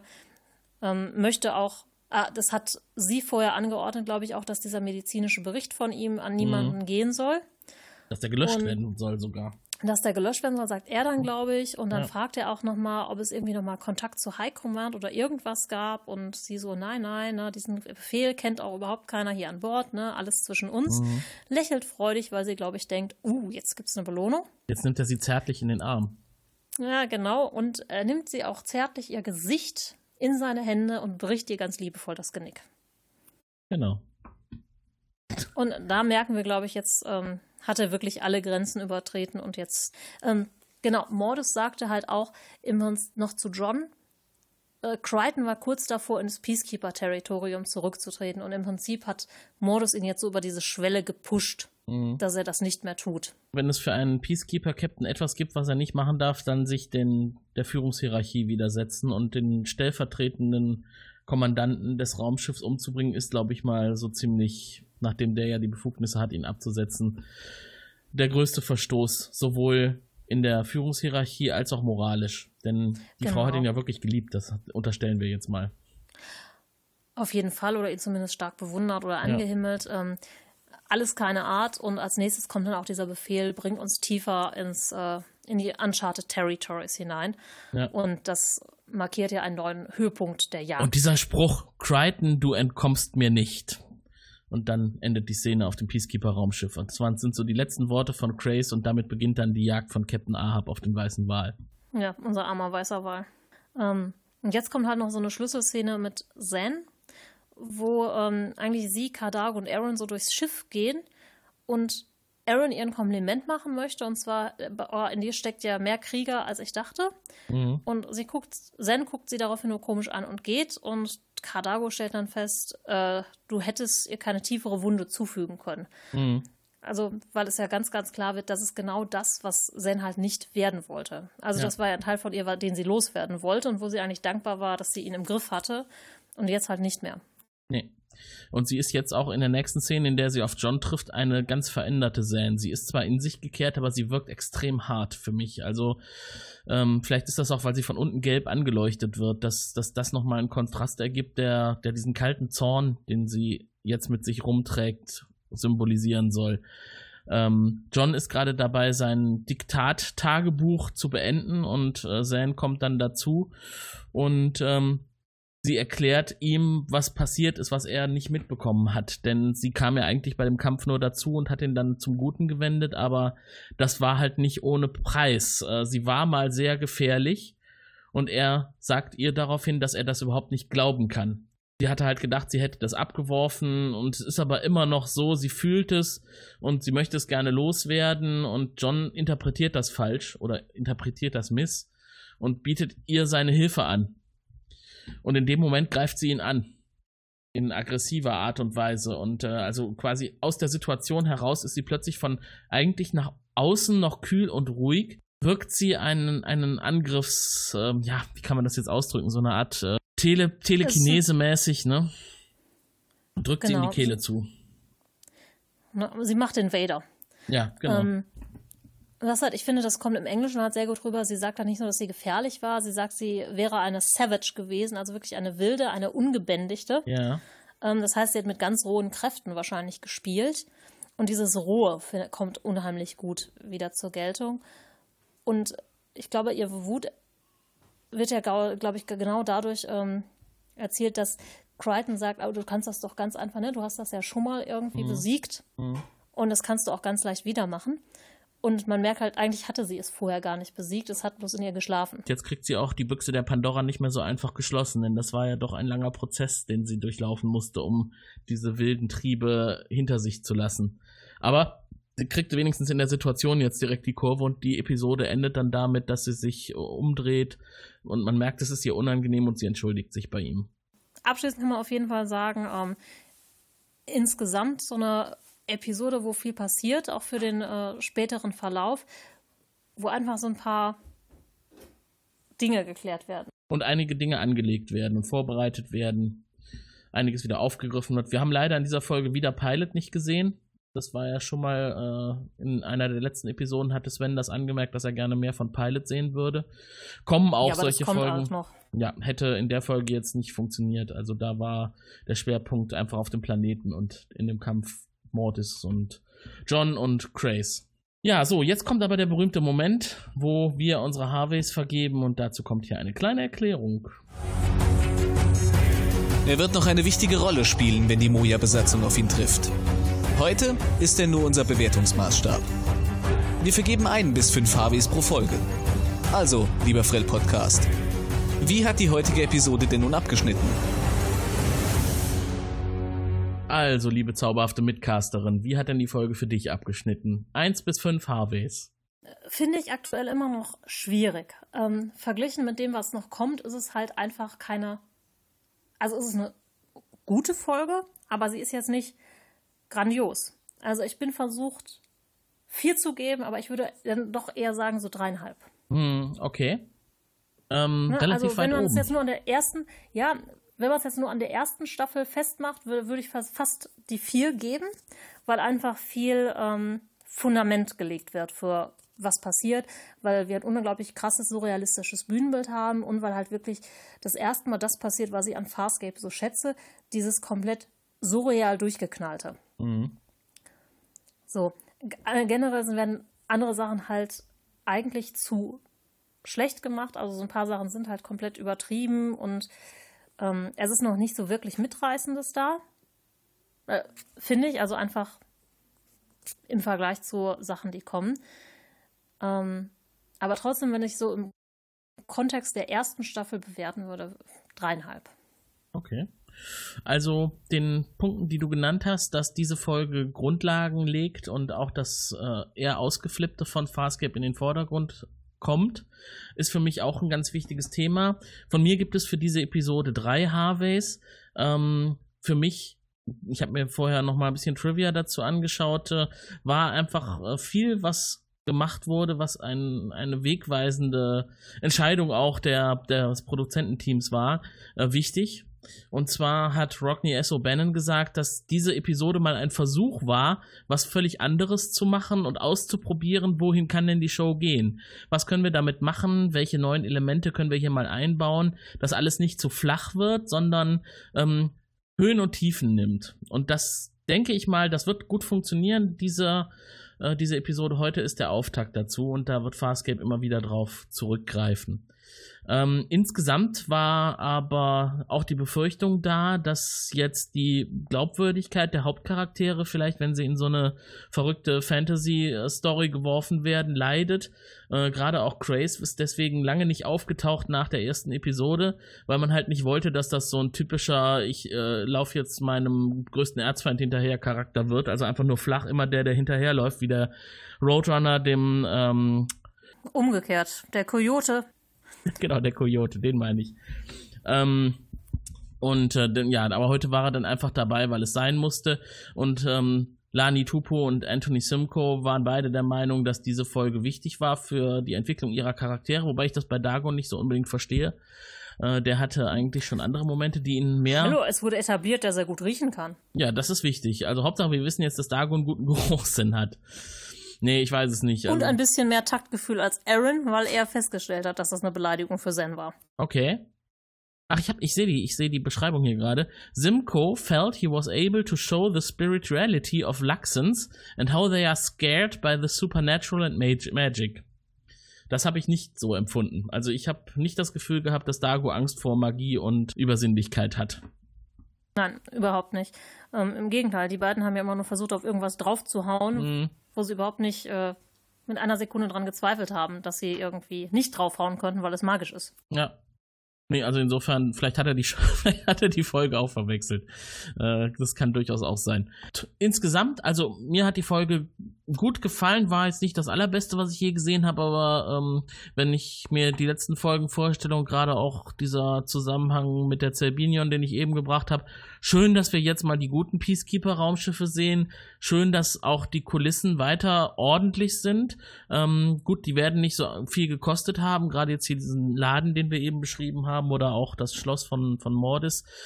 Hast du ja eben gesagt, Mary, dass ähm, das wahrscheinlich eher günstig produziert worden ist, aber sie machen das Beste draus. Also dadurch hat die Serie es wahrscheinlich auch geschafft, dann ihre ersten Staffeln zu überstehen und ein Stammpublikum zu binden, weil man halt gemerkt hat, den Leuten, die das machen, da war es wichtig, was Ordentliches rüberzubringen. Also einfach auch Herzblut in diese Produktion zu stecken. Ja, und deswegen bleibt es heute bei meinen drei Punkten. Das ist jetzt nicht die Maximalwertung, aber es geht sowohl noch nach oben als auch nach unten. Und ich denke mal, damit hätten wir die heutige Folge erfolgreich besprochen. Ich bin dann schon sehr gespannt, wie es weitergeht in der nächsten Folge. Denn Farscape ist ja jetzt endlich in der Reihenfolge. Das heißt, wir haben dann das nächste Mal D N A Mad Scientist. Das ist dann Episode neun in Staffel eins. Und da bin ich dann sehr gespannt, in welcher Kombo wir die besprechen werden. Das wären wir jetzt auch schon länger nicht mehr dabei. Wäre schön, wenn der mal wieder was von sich hören ließe. Mary, ich hoffe, ja. du hattest heute Spaß. Auf jeden Fall. Also ich bin äh, sehr, sehr froh, dass ich wieder irgendwas machen kann, was Spaß macht. Ja, wir sind alle froh. Also hoffen wir mal, dass wir in Zukunft wieder unsere gewohnte Stammmannschaft regelmäßig am Start haben. Ich freue mich drauf und verabschiede mich. Macht es gut. Bis dann. Tschüss. Ciao.